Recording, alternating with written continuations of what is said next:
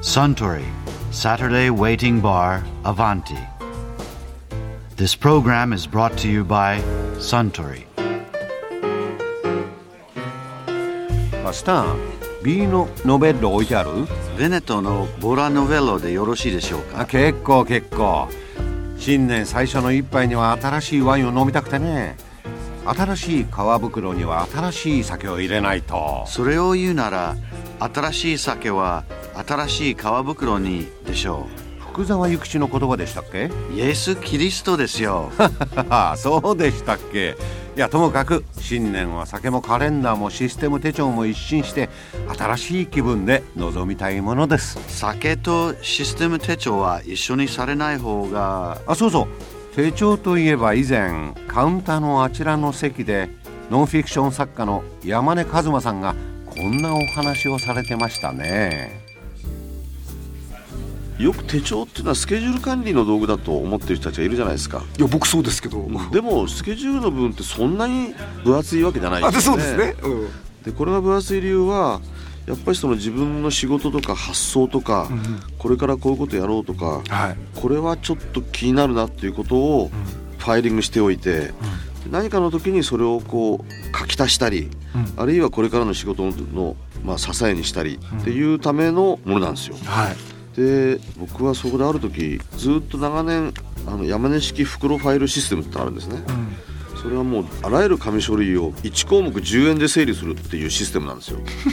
それは1項目10円で10円封筒代ですかうんだから500項目だったら5,000円で済んじゃう、で500ファイルが5,000円で済むっていうシステムはないんですよないです世の中にねは高だいってまあ200円ぐらいしますかだかららね情報整理が進まないのは金がかかるからなんうん例えばもう山のように書類があるとするじゃないですか、はいこれ整理したいと言ってファイルを例えば200買わなくちゃいけないって言ったら1個100円だったらちょっと買わないですよなかなか買わないですね、うんそれあの大きな会社別ですよ、役所とかそこで僕が思いついたのはこういうあの普通の A4 書類を入れてるどんな会社でも使ってるサイズのこれ角型2号って封筒なんですけどねこれよく送ってきますよねいろんなところからこの封筒に入れてそうそうそうこれ料金別のとかして送ってるじゃないですかあはいはいそれの上の1.5センチパチンって切り落とすんですよね、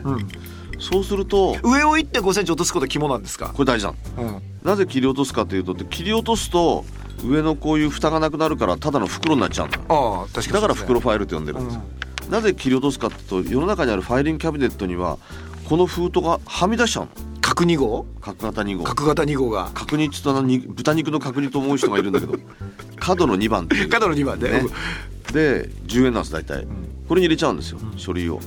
そうするとまずファイリングキャビネットに入る、本棚に並べてもいいですスチールの本棚何でも、ところがそうするとどこに何があるか引っ張り出せなくなる、はい結局終わっちゃうというので、この一番左端に「FM 東京サタデーウェイティングバー」って書くんですよ、で上に引き文字って言うんですけども FM 東京だから FA と書いておくわけこれはい百,、はいはい科事典のうん見出しと同じです、はいはいで下に20070308という数字を入れておく、うん日付を入れておくと、でこれを FA ですから A のところにああいう順にこの袋を並べておくうんそうすると自分の持ってる書類が百科事典になるわけつまなりるほど、だからあれはって言ったら A のとこ行けば FM 東京があるわけでしたうんで僕はこれ1970年頃から誰に教わるでもなくご自身のノウハウなんですかこれ僕の父がねちょっと似た方法をやってたんですねあでそれをまあ発展させあたもおの父さんお仕事は評論家学者あーそうなんだやっぱりでじゃあ膨大な資料が膨大な資料を扱われるお仕事だったんだそうそうそれで例えば親父のところにマスコミの人が来て、先生今度こういうことはこれでマリリン・モンローのなんとかの死の原因はみたいな話で来るわけですよ。マリー・リーですかそうするととマーリー・リーでパッてなんかちょこちょこって裏行ってちょちょっと入ってマリリン・モンローバッダーって出てくるわけ資料がどんなもんも出てくるんですよそれは全部そのこの親父のなりの袋ファイルだなるほそれをもう少し発展させて体系化し美しくしたの は私なんだ お父様はじゃあその確認号じゃなかったんですねきっとあのね昔の週刊誌の入った袋使ってましたね小さい ああ入りきんないうんうんうんで僕はこれにしたのでこれはなぜかというと A4 処理が入るなるほどファイリングキャビネットにきちんと入る日本って A4 がほとんどの基本ですもんねいやもうビジネスの処理はそれですから、でこの中に例えば CD ロム入れてもいいし写真入れてもいいし、でいちいち整理しないで袋にぶち込めばいいというので袋ファイル、で、まあ、これでものすごく普及して例えば、えー以前麻布警察署がこれで捜査資料を全部整理してるとか、国会図書館 に取材に行ったんですよ、そしてある部屋に行ったらこれで整理してるっていうのが分かったりとかいやこれれはすげえことになったなとしかしこの山根式袋ファイルのな最も優れている点っていうのは封筒を選ばないことですねあだっのて何でもいいんでしょその角辺2の号なら廃物利用でだからこうやってそれでそのための袋ファイル作成定規っていうのがありま してですねあその横の項目の FA とか入れるそうそうたそめうそののためのなんかこうなんかこう罫線を引くための袋ファイルここにあのボール紙で作ったんですこれも年季が入ってますねこれでボロボロになってきたからね今度これをエポキシ樹脂で固めてますますこんなね もう悲惨な形になってんだけど例えば これ商品化して売れないもんなんですっかて皆さん言うんですよね、うんでもね考えてくださいよ10円で済みますって言ったら商売にならないんだよそっかだから大きなファイルをやっぱ1個8円とか100円で売りたいじゃないですか10円で売るためのものってなかなかね確かにね実際でもあの今この袋ファイルはね印刷して売ってるんです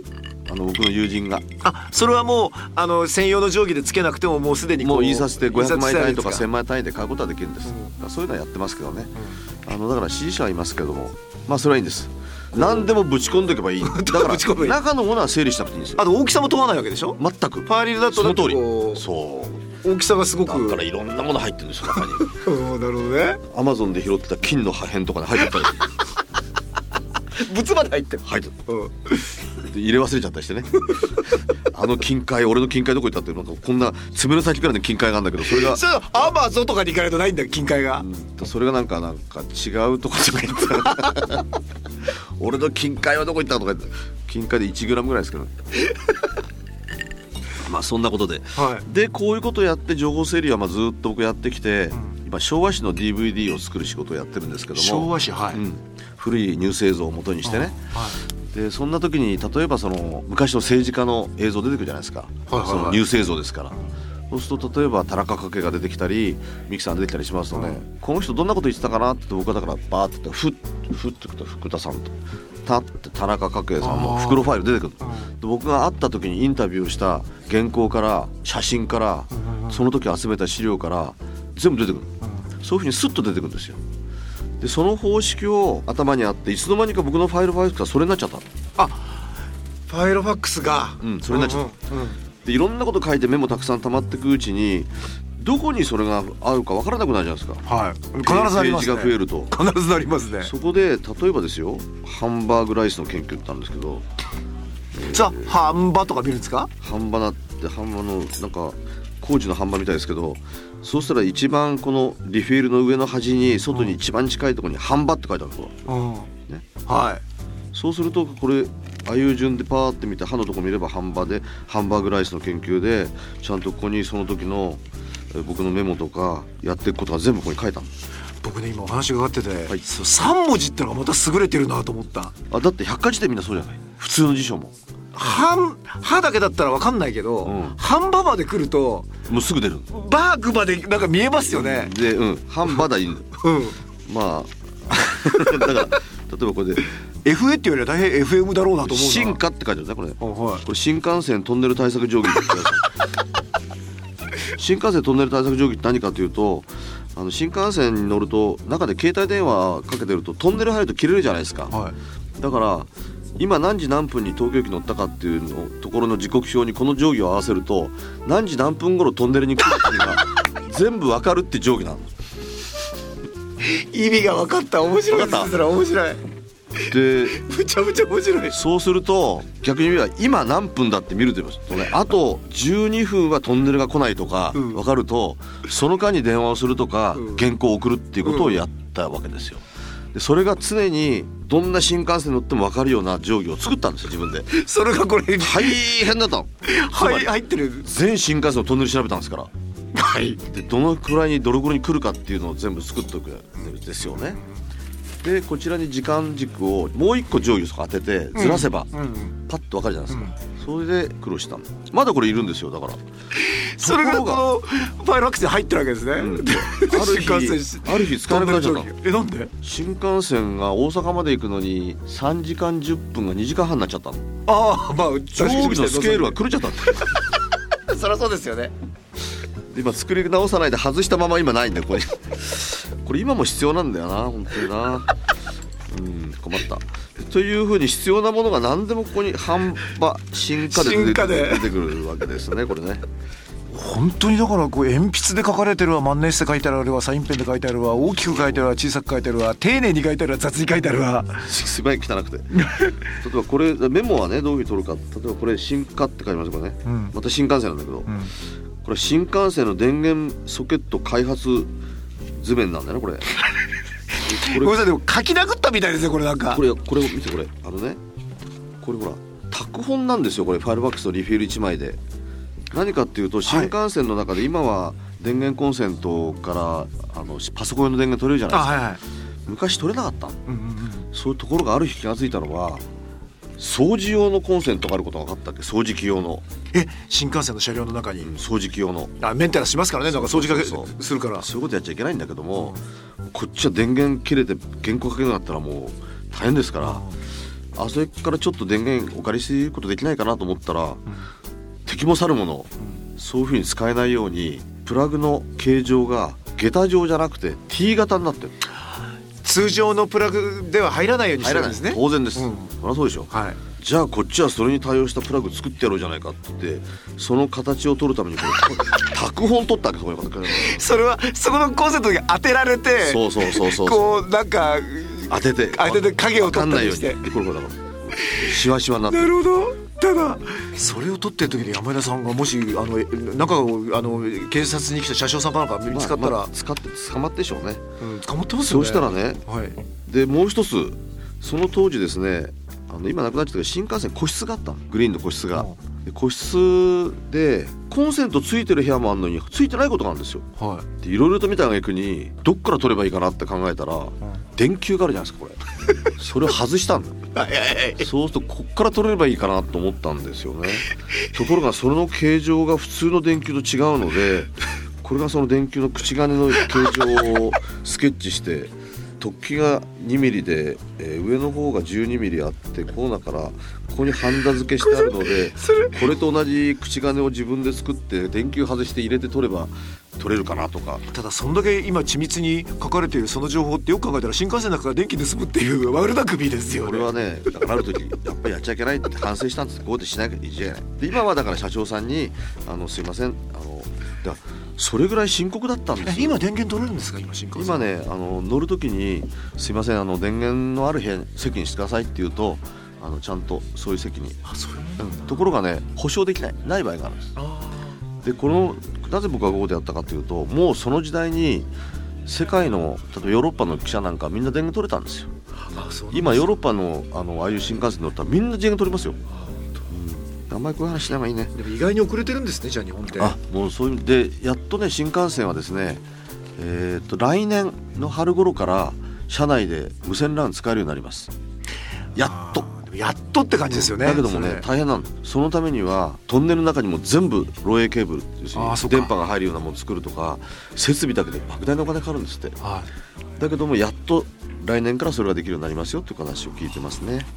これでも今こうやってめくらいながら一つ一つのアイデアを話されてるけど本当に宝庫ですよねこれそういう意味あののーまあ、僕の大体これは30代の終わり40代30代の終わりかなから40代いっぱいぐらいの時に、まあ、書いたものでしあのかもすごい人間生々しいな人人間ってねそんなに大進化するもんじゃないなっていうことを最近思いますねつまり物事の興味ってのはね例えばね20代の頃に、まあ、あることをずっと興味持ってた人がですよ例えばはい何がいいかな、まあ、スポーツがものすごく好きだった人がね、は急に45になってからねやっぱり石油プラントが好きになるってことあんまりないんだよ それはないねもうサッカーも野球もゴルフも大好きだよってやった人が急にね50になってからねやっぱし石油プラントとやっぱしあの天然ガスプラントが楽しいっていう人はいなくなるい ない仕事以外でねいないでしょうねだからそういう意味でいくとあの変わらないと思いますね僕自身もずっとこういうことを書いてあるメモが今見てもちゃんとすっごく役に立つ。で人間っていうのはねいいい加減なもんでね思いつくんこれ重要なことなんですよ。もうバカバカバカバカ思いつくんですよどんな人もいろんなことを、思いつくんですけどもそれが体系化されない、でそれを体系化した時にきちんと仕事になるんですね、あるいはそれを何かの経済活動に結びつけた時に仕事になるはいでもどんな人でもね例えばですよ病気がつくとスーパーマーケット何か買ってる時に何か不満とかねうんこうなったらいいなと思ってることがあるんですよあ例えばですよあ、うん、スーパーのあのカゴがあるじゃないですか、はいあん中にこう入れていくじゃないですか、はそうすると自動的に横にカウンターがあって今いくらになったよってのはずっとこう加算されていくタクシーのメーターみたいなのがカゴにあったらいいじゃないですあかはついつい買いすぎるんですからい、うん、でレジに持ってって生産してくれるまで自分がいくら買ったかわからないそうですよねちょっとドキドキしますもんねでしょ、うんあれでお金足りなくなった時どうするのかなみんな僕改心ってことありますもん恥ずかしいでしょそ れ恥ずかしいですよなんでこんな買っちゃったと思うじゃないですオかリーブオイル一瓶返しに行ったことありますからねあこれ口座するんだとか思ってでしょうんオリーブオイルならいいですよなんかコンドーム買って返しに行かなきゃいけないとかってどうするんですか そうですよねそんなねうんそれと計画経済ができないよね、だからポンポンポンポン入れた時に自動的にここにあの今いくらになってるって分かればいいよね、でもスーパーマーケットは絶対そんなことさせるわけないですよたくさん買わせるためにああやって並べてんだからなるほどだったらどうしたらいいかバーコードついてるよね、それ自分の方に持ってるあの装置で全部でバーコード読んじゃうっていうねなるほど、ところがねあの元データは向こうにあるんですようん、だからバーコードだけ読めてもダメあそうかバーコードでいくらかっていうのは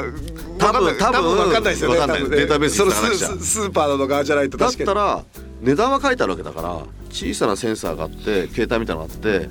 あの買い物しながらそれピッピッピッってやってると値段が全部入って分かるとかね例えばですよ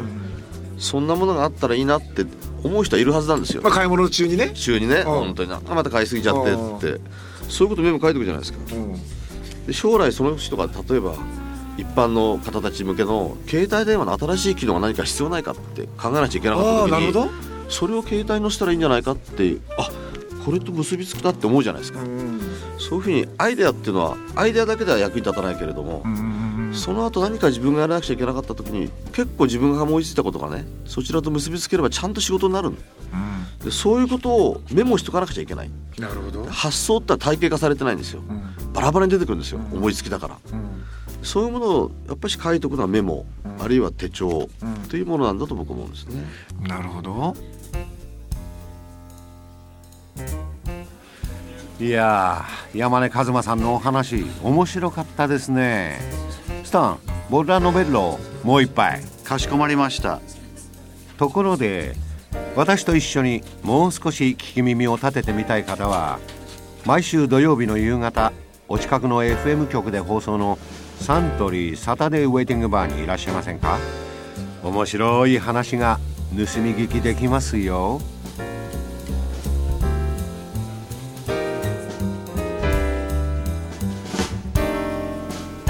Suntory, Saturday Waiting Bar, Avanti.